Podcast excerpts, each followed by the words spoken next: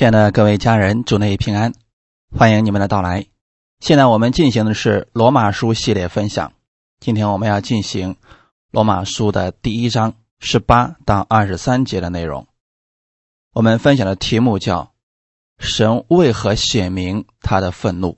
第一讲，先一起做一个祷告。亲爱的天父，我们特别感谢赞美你，你的恩典又一次要临到我们的身上。相信我们会从你的话语当中再一次重新得力。主啊，请你带领我们今天的时间，赐下启示给我们，让我们在你的话语当中领受你的力量，领受你的安息，明白你的心意。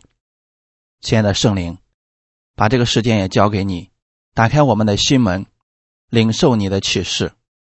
也愿圣灵带领我们，使我们在这个时刻当中单单仰望。救主耶稣基督，因为我们一切的恩惠都是从耶稣基督而来的。祝福寻求你的每一个弟兄姊妹，奉主耶稣基督的名祷告，阿门。罗马书的第一章十八到二十三节。原来神的愤怒从天上显明在一切不虔不义的人身上，就是那些行不义、阻挡真理的人。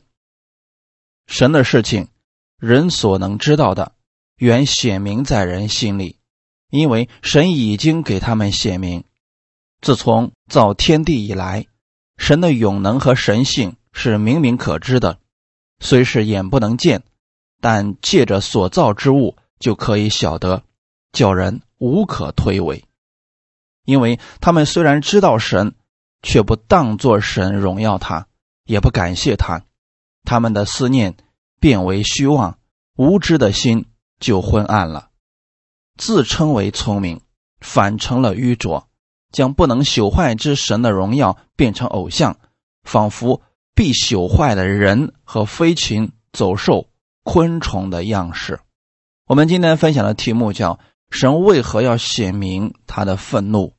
第一讲，弟兄姊妹，我们经常读到一些经文，比如耶和华。满有慈爱，满有恩典，满有怜悯，不轻易发怒。在新约之下，耶稣很少对人怒气冲天讲话，似乎在新约之下，我们的神就是充满慈爱。耶稣也从来没有对门徒说过：“你们这群真笨的人，教导你们三年了，还不明白这些吗？”耶稣没有对他们发怒过。好像在旧约，神常常发怒；到了新约，神不再显出他的怒气了。是神变了吗？亲爱的家人们，无论是旧约也好，新约也好，神写明他愤怒的时候，一定有他的原因，而这些必然是让人们悔改、远离罪恶和死亡，使我们得益处。今天我们要通过经文来分享一下，神为什么要显明他的愤怒。在伊甸园，亚当和夏娃没有犯罪的时候，里边并没有记载神发怒的事情。自从亚当和夏娃犯罪以后，人的罪不断多起来。在旧约里边有提到神的愤怒。我们的神是一个全然至善的神，圣洁的神，他不能与罪同在。也不可能对罪视而不见，因为他也是一位公义的神。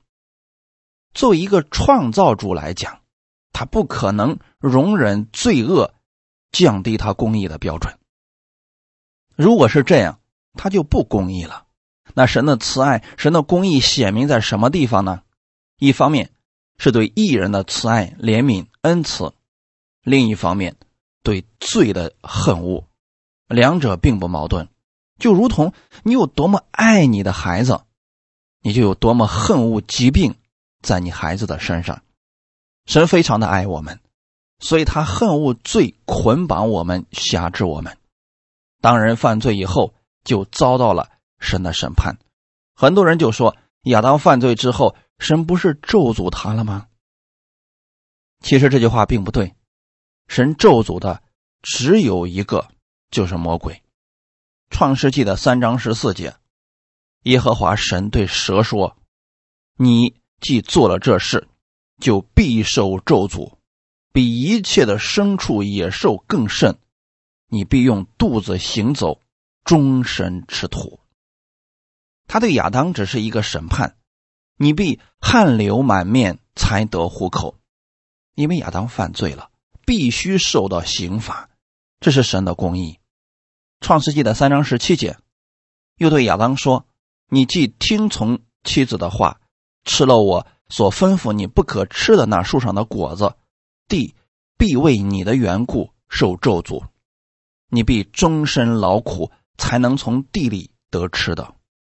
虽然神对亚当有惩罚，但神很快就给了他救恩，就是杀了动物，流了他的血，用动物的皮子给他们做衣服穿上了。创世纪三章二十一节，耶和华神为亚当和他妻子用皮子做衣服给他们穿。弟兄姊妹看到了吗？当亚当离开伊甸园，原不是神的本意，神是愿意亚当一直在他的慈爱当中，在他的恩典当中。只是亚当犯罪以后，神就不可能与有罪的人待在一起了，他就把亚当和夏娃赶出了伊甸园。世人都犯了罪，亏去了神的荣耀。那么，当这些事情临到世人身上的时候，神不是说，既然你们都犯罪了，我就常常对你们发怒，直到你们灭亡为止。神给了我们很多的机会，让我们回转归向他，让亚当和他的后裔通过献祭与神交流。原来，神的愤怒从天上显明在不虔不义的人身上。什么叫做不虔不义呢？如果你不明白这个词，你可以用它的反义词来做一个比较，就好理解了。不虔的反义词是敬虔，不义的反义词就是义。那么也就是说，神的慈爱藏在敬虔的人身上，义人身上。那么义人的对立面是什么人呢？罪人。神不可能随意向人发怒。有些人看古代电视剧，皇上心情不高兴，他可以对任何人发怒，但我们的神不是这样的。当罪在人身上的时候，神给了人机会悔改，但是人不接受，拒绝，非得按照自己的方式去做，陷在罪里面。甚至有人说：“你不要救我，我不相信你，我宁愿在罪里边，我不入地狱，谁入地狱？”神对这些不义的人是有愤怒的，他的愤怒显出来，是期望他能够回转过来。耶稣曾经对假冒伪善的文士和法利赛人说了一段非常严厉的话：“你们这些假冒伪善的文士和法利赛人有祸了。”耶稣说这些话的时候，难道是恨恶这些人吗？他是期望这些人能够回转过来，虽然这个语气比较重，耶稣的目的是期望这些人离开他原来的道路，回到神的面前来。十八节，原来神的愤怒从天上显明在一切不虔不义的人身上，就是那些行不义、阻挡真理的人。神赐下真理给我们，是愿意我们活在他的爱中，活在生命中。他不愿意你继续在罪中生活，以罪为乐。神不希望人死亡，但这些人是如何回应神的呢？行不义，还阻挡真理。也就是说，有个人不会游泳，不小心掉河里边了，自己都快淹死了，他竟然拒绝你去救他。真言书十四章十二节。有一条路，人以为正，至终成为死亡之路。神看到我们逐渐的在滑向死亡，他差耶稣下来救我们。我们对神说：“你千万不要救我，我不需要耶稣，我自己行，你离我远点这个时候，神才显出他的愤怒。只有当人们行不义又拒绝真理的时候，神的愤怒才显明在人的身上。神之所以发怒，还是希望人能够回转过来，能够拯救人的生命。从神里边所发出来的都是善，就算他发怒的时候显明的还是他的义，他并不是恨我们，巴不得我们全都死亡。如果真是这样，他不管我们就行了。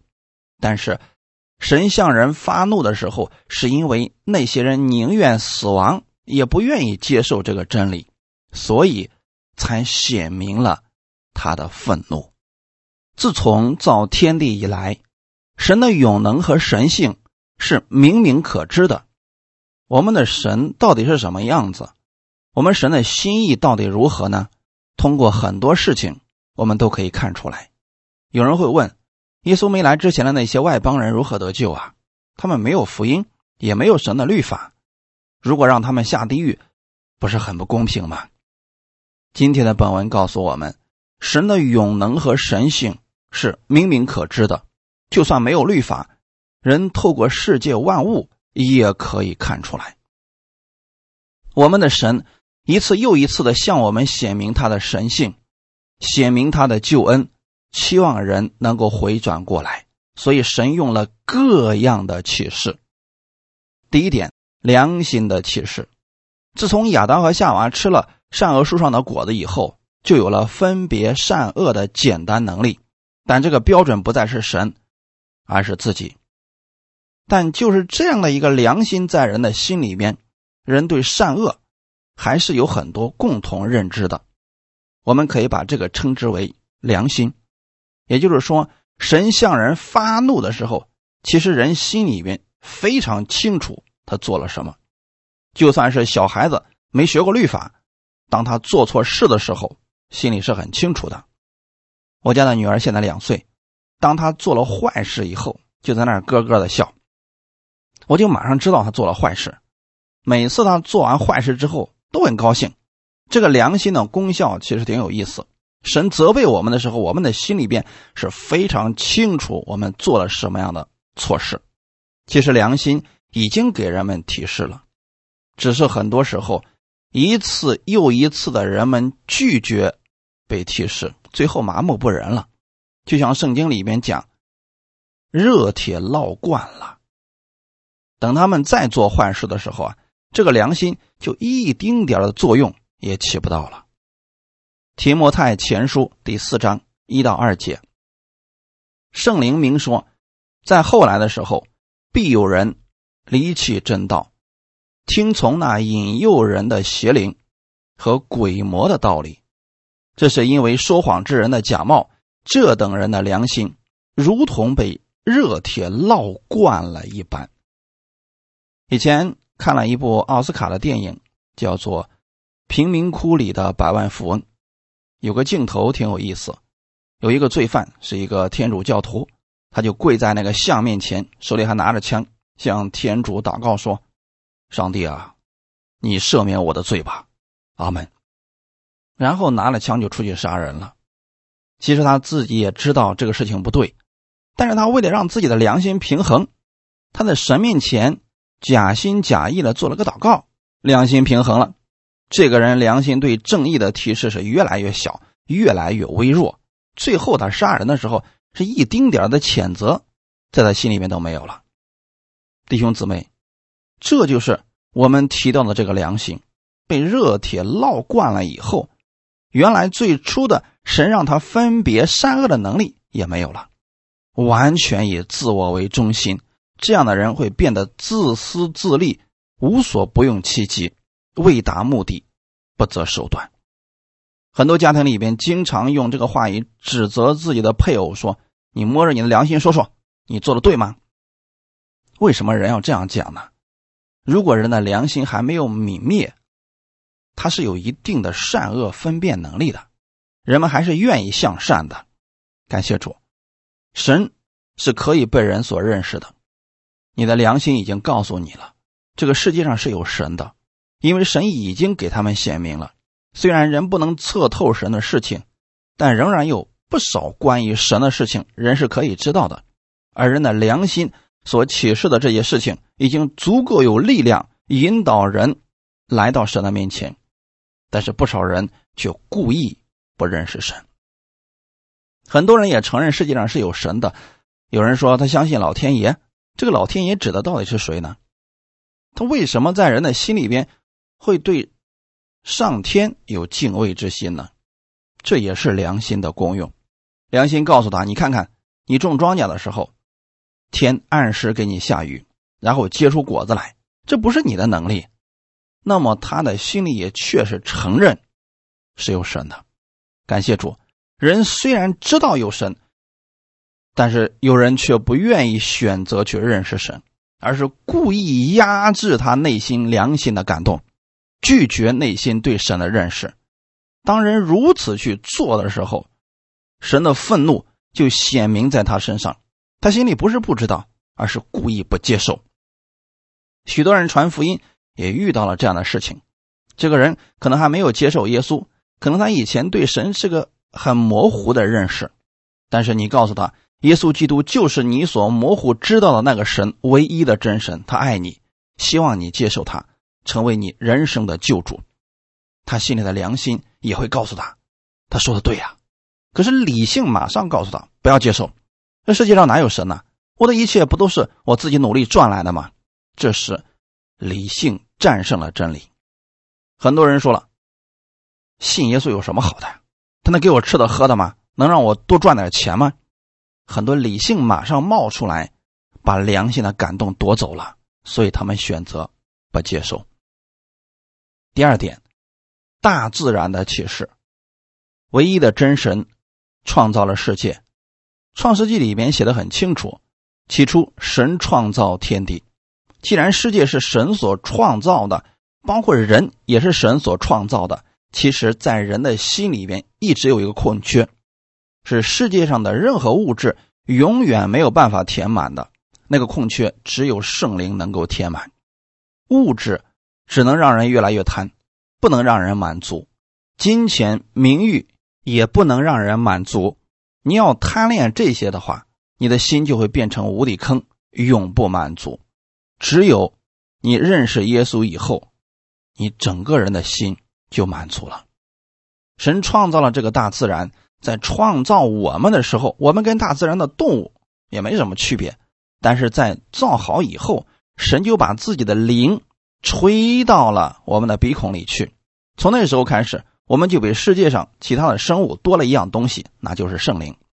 创世纪的二章七节，耶和华神用地上的尘土造人，将生气吹在他鼻孔里，他就成了有灵的活人，名叫亚当。当亚当犯罪以后啊，这个灵暂时就与神隔绝了，人就失去了满足。至今为止，人们一直渴望能够对这个大自然有管理权，对美好的事物有向往之心。神造人的时候，给了他一个权柄，说你要管理这个世界。创世纪的第一章二十六节，神说我们要照着我们的形象。按照我们的样式造人，使他们管理海里的鱼、空中的鸟、地上的牲畜和全地，并地上所爬一切昆虫。就算人堕落了、犯罪了，这管理的心还在人的里面。人愿意养花、养鸟等，把鸟装到笼子里面，每天喂它东西吃，人还特别的乐意。但是人们不明白的是，神把管理的权柄放在人的心里边。所以，人渴望了解自然，了解自己从哪里来的，实际上是人渴望找到神。很多时候，人看大自然那么美好，一切井然有序，人们就不仅会想到，也许这世界上真的有一位创造主，或者说，当他看到四季交替的时候，看到一个种子在土里边能够长出来，看到一棵树到了时间就开花就结果，人们心里就觉得很。奇妙，人们会想到这个世界上有神，神把大自然打扮的如此漂亮，他是想通过自然给人一种启示，就是让人知道这个世界真有一位上帝，他爱你，愿意帮助你。这就是我们刚才所说的，自从造天地以来，神的永能和神性是明明可知的。没有一个人说这大自然是一下子突然蹦出来的，一切都有了。谁会相信这么突然一爆炸，这些东西全都出来了呢？你去测试一下，把你家的电视机拆了，拆成一个一个的小零件，然后把这些东西放到一个袋子里面，使劲的摇，使劲的摇。请问摇多少年以后，它能变成一台完美的电视呢？你们可能都说不可能。那么世界如此完美的创造，也不可能是自己爆出来的。弟兄姊妹，可是有很多时候，人们宁可相信错误的理论，也不相信神的创造。人们在这个世界上寻找神，却寻到了一个又一个人手所造的神。人们去找神，都是按照自己心里所愿意的去找，结果找到了都是假的。过去很多人觉得太阳实在太伟大了，每天按时升起，按时降下，他觉得太阳就是一个神，封太阳为。太阳神，越来越挺厉害，到了时候就圆了，到了时候就缺，最后消失了。月亮也是一个神，所以他们称为月亮神。人之所以有这样寻求的心，是透过大自然看到了神的存在。神也知道人这样的想法，所以神来找人。没想到人却拒绝了。人说：“我不要接受你，因为人想要找到的那个神是随时听他的。”这是人自我为中心的体现，人们不愿意听神的话语，不愿意改变自己。对于拒绝真神的人，神的愤怒在他身上。其实神也是期望他们醒一醒，看你所拜的是什么，那都是假的，都是真神所创造的世界万物。你为什么要拜他呢？所以在旧约的时候啊，神用了一段话语。说明偶像的问题。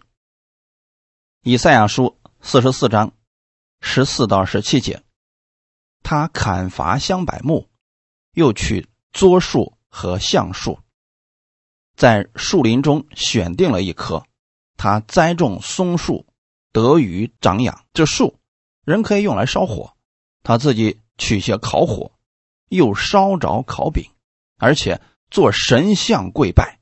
做雕刻的偶像向他叩拜，他把一分烧在火中，把一分烤肉吃饱，自己烤火说：“啊哈，我暖和了，我见火了。”他用剩下的做了一神，就是雕刻的偶像。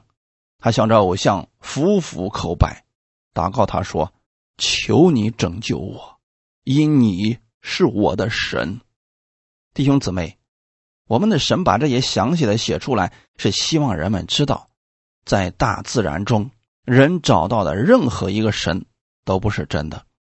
人们应该接受创造世界的真神，神所差来的耶稣基督，才是我们需要接受的救主。如果人拒绝了神的愤怒显明出来，目的就是让他们看清楚自己所拜的。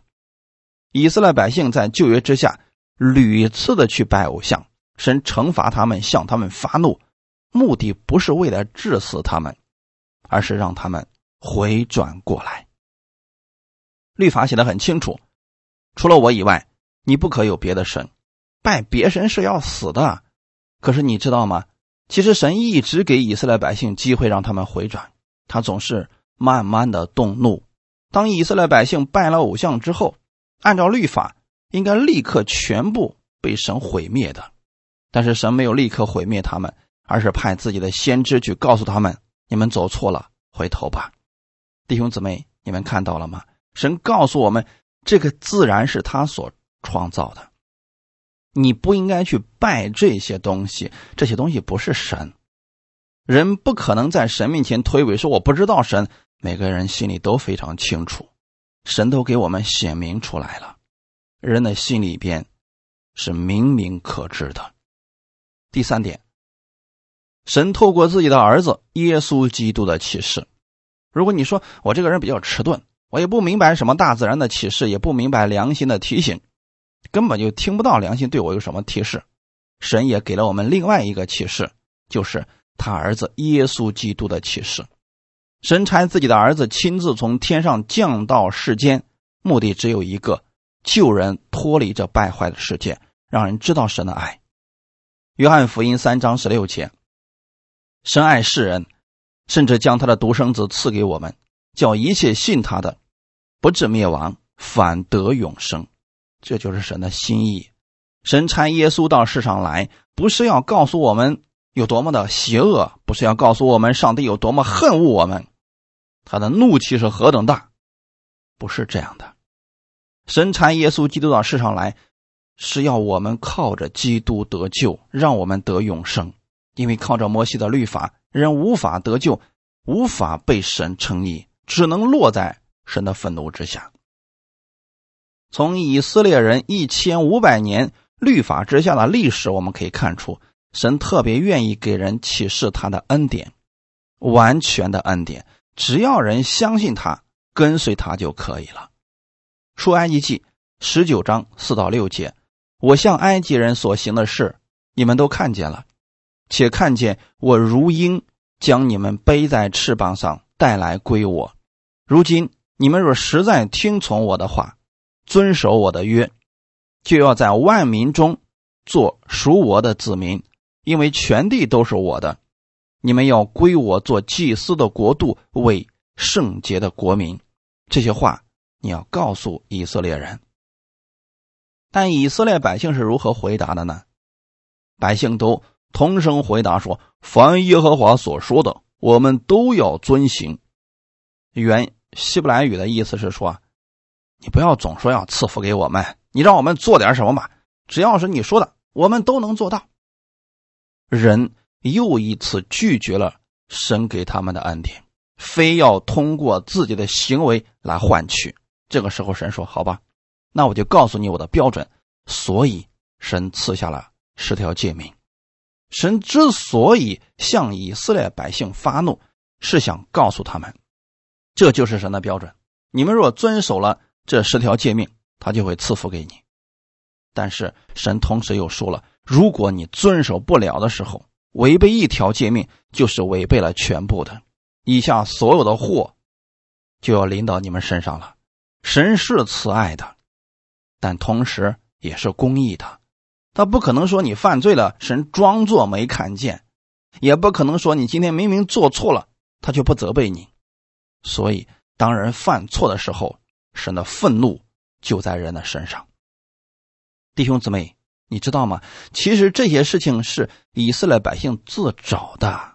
他们的意思说：“不要总讲恩典，你就让我们做点什么吧。”当神把自己的标准透过十诫命启示出来以后，以色列百姓有一千五百年一直在律法以下，神的愤怒常在他们身上，但这并不是神的心愿。很多人对圣经不了解。对旧约里边的意思不了解，旧约神降下灾祸，后期又安慰他们、医治他们，好像是神自演自导一样，好像是说神故意把你打成残疾，然后再把你医好；神故意在你身上降下疾病，然后再医治你，目的就是为了让你称颂他。只要你不听话，神就降下疾病；只要你犯罪，他就发怒。好像我们的神永远都是对我们不满意，总是在找机会收拾人一样，真的是这样的吗？弟兄姊妹，如果这样来想我们神的话，那每天肯定是在恐惧之中了。以色列百姓落在愤怒之下，是因为他们犯罪了，他们想靠行为称义。当他们想靠律法称义的时候，同时临到两面，一面是祝福，另一面就是愤怒。神都是在什么时候向以色列百姓发怒的呢？每一次都是在他们拜偶像的时候。透过以色列历史，我们可以看出来，有很多恶的王带头在圣殿里边向偶像下拜，还有的祭司在圣殿里边拜日月星辰为神。如果这个时候神都不显出愤怒，那他就不公义了。神的愤怒。要向他们发作，显出了神的意，但神发怒不是恨他们，是给他们悔改的机会。其实神完全可以不必讲这些话，直接把他们毁灭就结束了，因为律法早就已经给他们了。弟兄姊妹，神这样说的时候，仍然是宽容他们，仍然是爱他们，期望他们能够悔改恶行。圣经里面有一个王，他一生当中犯了很多的罪，不听神的话，最后被带到巴比伦之后，在仇敌的铁链之下，他悔改了，他向神祷告了，神马上赐福给他，又使他恢复自己的王位。我们的神就是这样的一位神。神的怒气是怎么来的呢？因为人拒绝接受神的恩典，要透过自己成就神的意，不要神的意。这个时候，人们就落在了神的愤怒之下。可能有人就会问：什么样的人在神的愤怒之下呢？我告诉你，只要还没有接受耶稣基督的人，都在律法之下，都在神的愤怒之下。因为没有一个人可以靠着自己的行为在神面前称义，没有一个人可以靠着自己的行为取悦我们的神。弟兄姊妹。不要觉得你已经信主了，你的行为可以取悦神了。你不是靠你的行为来取悦神的，你被神喜悦是靠着耶稣基督的救赎。以色列人努力了很多年之后，却发现自己仍然做不到，无法遵守全部的律法。神给了人另外一个启示，那就是耶稣基督的启示。神差耶稣成全了律法，在十字架上，耶稣付清了我们的罪价。为我们的罪流血牺牲，他完成律法所需要的一切公义、一切要求。神将众人的罪都归到了耶稣基督的身上，只要人愿意接受耶稣为主，一切的罪都被赦免了，神就不再向这人发怒了。弟兄姊妹，你们看到神的慈爱了吗？今天神给我们另外一个启示就是什么呢？你要接受耶稣基督。不要拒绝这个恩典。一开始读的经文说，神的愤怒显明在那些行不义、阻挡真理的人身上。不要把真理想成一句话、一个教义，他是一个人。如果你靠自己行义，就落在神的愤怒之下。真理是一个人，他的名字叫耶稣基督。约翰福音三章三十六节：信子的人有永生，不信子的人。得不着永生，神的震怒常在他身上。只有当人拒绝耶稣的时候，神的愤怒就在人的身上，因为你不相信耶稣已经为你完成了这一切。有人经常问我说：“任教，我们现在到底要不要认罪呢？”我给他的回答很简单：你相信耶稣为你的罪全部付上了代价了吗？你相信在天父那里已经不再称你为罪人，已经称你为义人了吗？如果你相信天父已经宣判你无罪了，只需要向神悔改就可以了。如同有人犯了罪，到了法庭上，法官说罚款五万，但这个人没有这个钱。有人说我愿意给他出这五万块钱。当你还清了律法所需要的债务，这时法官说你无罪释放了。因为律法所需要的你已经还清了，可是这个时候你还不走，在法官面前苦苦的哀求说：“尊敬的大法官，求你赦免我，求你给我自由吧，求你不要再纪念我的罪了，我不该偷别人的东西，这个惩罚是我自找的。”你知道法官对你的态度会是什么样子吗？把这个人给我轰出去，扔在外面，我不要听他在这儿胡言乱语。弟兄姊妹，能否明白我所要表达的吗？今天很多人说：“主啊，我今天又犯错了，求你赦免我，求你饶恕我吧，我是一个罪人。虽然我知道你已经救了我，但我今天确实犯错了。我如果不向你承认错误，我心里不安呐，是不是跟我们刚才所讲的故事一模一样呢？耶稣基督对我们对我们罪的赦免，不仅仅是过去的、现在的，还包括你将来所犯的罪。”耶稣都已经替你付上了代价，在神那里已经结案了。神说：“从此以后，你在我眼里面跟耶稣一样宝贵，因为你所有的罪都归到了他身上，他已经付清了你一生所有的罪价，所以你在我眼里现在是尊贵的，是圣洁的，是毫无瑕疵的。”弟兄姊妹，在这里不再强调你该怎么做，只是把真理告诉你，然后你自己要去查考圣经，看看我们所讲的是不是符合圣经，你是否相信耶稣基督已经洗净了你所有的罪，在神那里是否已经结案了呢？或者说，你要思想的是耶稣基督到底给你带来了什么？神亲自把自己的儿子差到世上来，就是要代替世人的罪。约翰福音三章十七节，因为神差他的儿子降世，不是要定世人的罪，乃是要叫世人因他得救。弟兄姊妹看到了吗？我们是因着他得救的，所以在十字架上，神将他所有的愤怒。这个愤怒不是对他儿子的，因为耶稣没有犯过罪，这一切的愤怒是从我们而来的，我们一生的罪。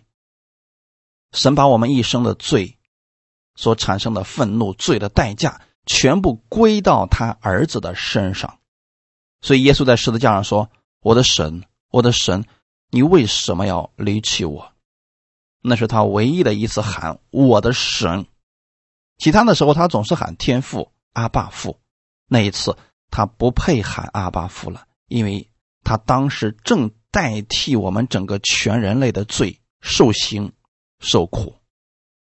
他代替了你，承担了神的愤怒。今天你要做一个选择，是选择相信耶稣基督在十字架上为我们所做的，还是选择相信自己的努力靠行为在神面前诚意呢？我愿弟兄姊妹选择耶稣基督的救赎，因为耶稣已经成就了这个功，我们没必要再靠自己的行义来讨神的喜悦了，因为耶稣基督已经完成了这一切。你要明白这个启示，你要明白神拆下他的儿子来，就是为了赎清你的罪。这个时候，你对神就会发自内心的感谢了。圣经上经常讲。要凡事谢恩，要凡事感谢。力量从哪里来？只有你明白了耶稣基督为你所做的，神已经不再向你发怒了。你是公义的，是圣洁的，你才能够在凡事上感谢神。当你明白这个真理的时候，你就知道神不再向你发怒了，他的慈爱常在你身上。生命记里面记载了。那么多的咒诅在你身上就没有果效了，律法里面所写的那些有碍于我们的字句就无效了，因为耶稣基督全都成全了，所以在那里面的祝福就会全都临到你身上。当你相信这一切的时候，你对神只有感谢，因为你知道他不会再向你发怒了。希伯来书的八章十到十二节。主又说：“那些日子以后，我与以色列家所立的约乃是这样：我要将我的律法放在他们里面，写在他们心上。我要做他们的神，他们要做我的子民。他们不用个人教导自己的乡邻和自己的弟兄说：‘你该认识主’，因为他们从最小的到至大的，都必认识我。我要宽恕他们的不义。”不再纪念他们的罪愆。我们与神之间有一个约定，这个约是永远有效的。它是耶稣基督的宝血所立的，是神儿子的生命所写的一个约。所以神启示说，不再纪念我们的罪，因为今天已经全部还清了。神对那些不信的人显明他的愤怒，是希望他们能回转过来，因为他们的心。实在太刚硬了，就是不愿意回转，所以神向他们发怒的时候，是期望他们的心回转过来，能领受这个救恩。这就是神的慈爱。当人不接受这个启示的时候，拒绝神儿子的时候，他就是凭自己的力量，他实际上就是不相信神给他预备了这样的礼物。他不相信的时候，人会变成什么样子呢？人的思念。会变成虚妄，无知的心就昏暗了。虚妄的意思是，到最后都归到空，变成无意的、没有价值的。无知的心就昏暗的意思是，永远不可能看到想要的结果。有人就说了，耶稣那个时代的人真是太有福了，因为他们看见了耶稣，看见了耶稣行的神迹。耶稣也真够偏心的，他只在以色列过，一来我们中国逛一圈多好啊！请看第四点。第四点，耶稣基督的门徒启示了我们。耶稣基督虽然已经回到了天国，但是他的门徒们至今为止仍在传扬神的救恩，在传扬什么样的救恩？什么样的福音呢？我们传福音的时候，一定要告诉别人：今天神不再向你发怒了。要对那些律法之下的人说，神已经不再向你们发怒了，因为神儿子耶稣基督已经完成了这一切。神不再发怒的条件。就是因为耶稣已经完成了，在十字架上承担了我们一切的罪过，他从死里复活，就证明这一切都完成了。希伯来书八章到十章多次提到这个事情，神说他不再纪念我们的罪愆，不再纪念我们的过犯，不再向我们发怒。原因是什么呢？因着耶稣基督在十字架上所成之功。也许有人会说。可是我真的看到了一些信徒活在咒诅之下，活在问题之中，那是因为他们信错了。弟兄姊妹，千百年以来，我们很多时候接受的是人的传统，人在真理上加了很多自己的东西，有很多奇奇怪怪的理论从祖辈那里传下来，我们不加思索的就接受了，并且。还把它当真理了。举例说明，有人说：“你别想进天国是那么容易。”我告诉你，进天国的人数是少的，那是一条小路，那是一个窄门。除了信耶稣之外，你还必须有好行为，你的思想行为都圣洁了才能进去。若不悔改，就算得救了，神还是会丢下你的。不少人说。我想改，可我改不了啊！那认罪吧，要不然神就会管教你，神会从天上降下灾祸在你身上，直到你改了为止。弟兄姊妹，很多时候你会觉得这样的教导听起来很有理，似乎从理性上说的很对，还犯罪的人怎么能够配进天国呢？天国不需要罪人啊！如果不认罪，神怎么可能饶过我们的过犯呢？我们一边讲神的爱是无条件的，神对我们的救恩是无条件的；另一方面，我们讲，如果我们不悔改，神就会降灾祸在我们身上，神就会惩罚我们，就会失去救恩。这是一个前后矛盾的人的理论，并不是真理。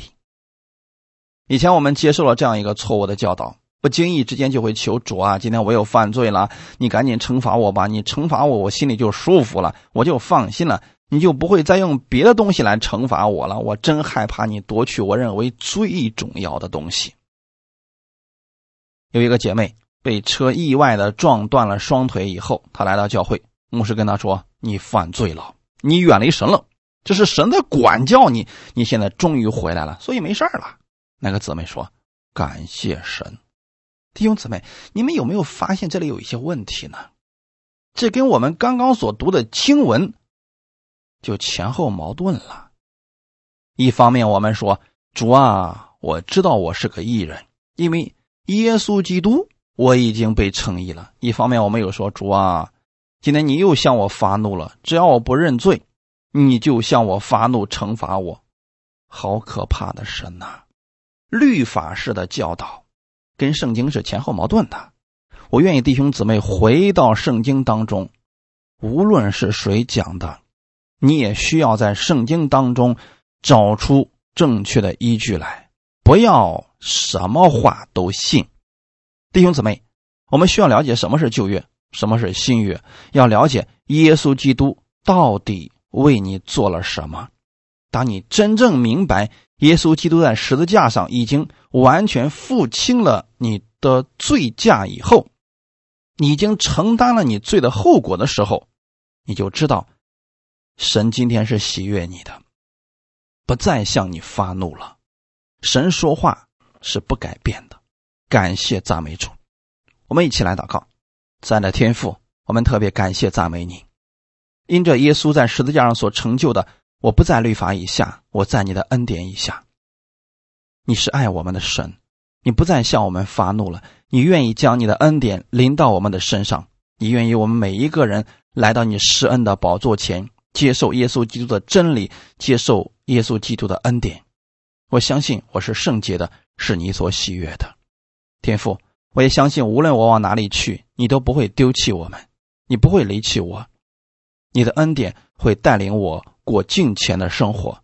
我相信今天你总是微笑面对我，赐给我力量。让我活出新生命的样式。我在基督里是你喜悦我的。我靠着你的恩典，可以活出得胜的生活。奉主耶稣基督的名祷告，阿门。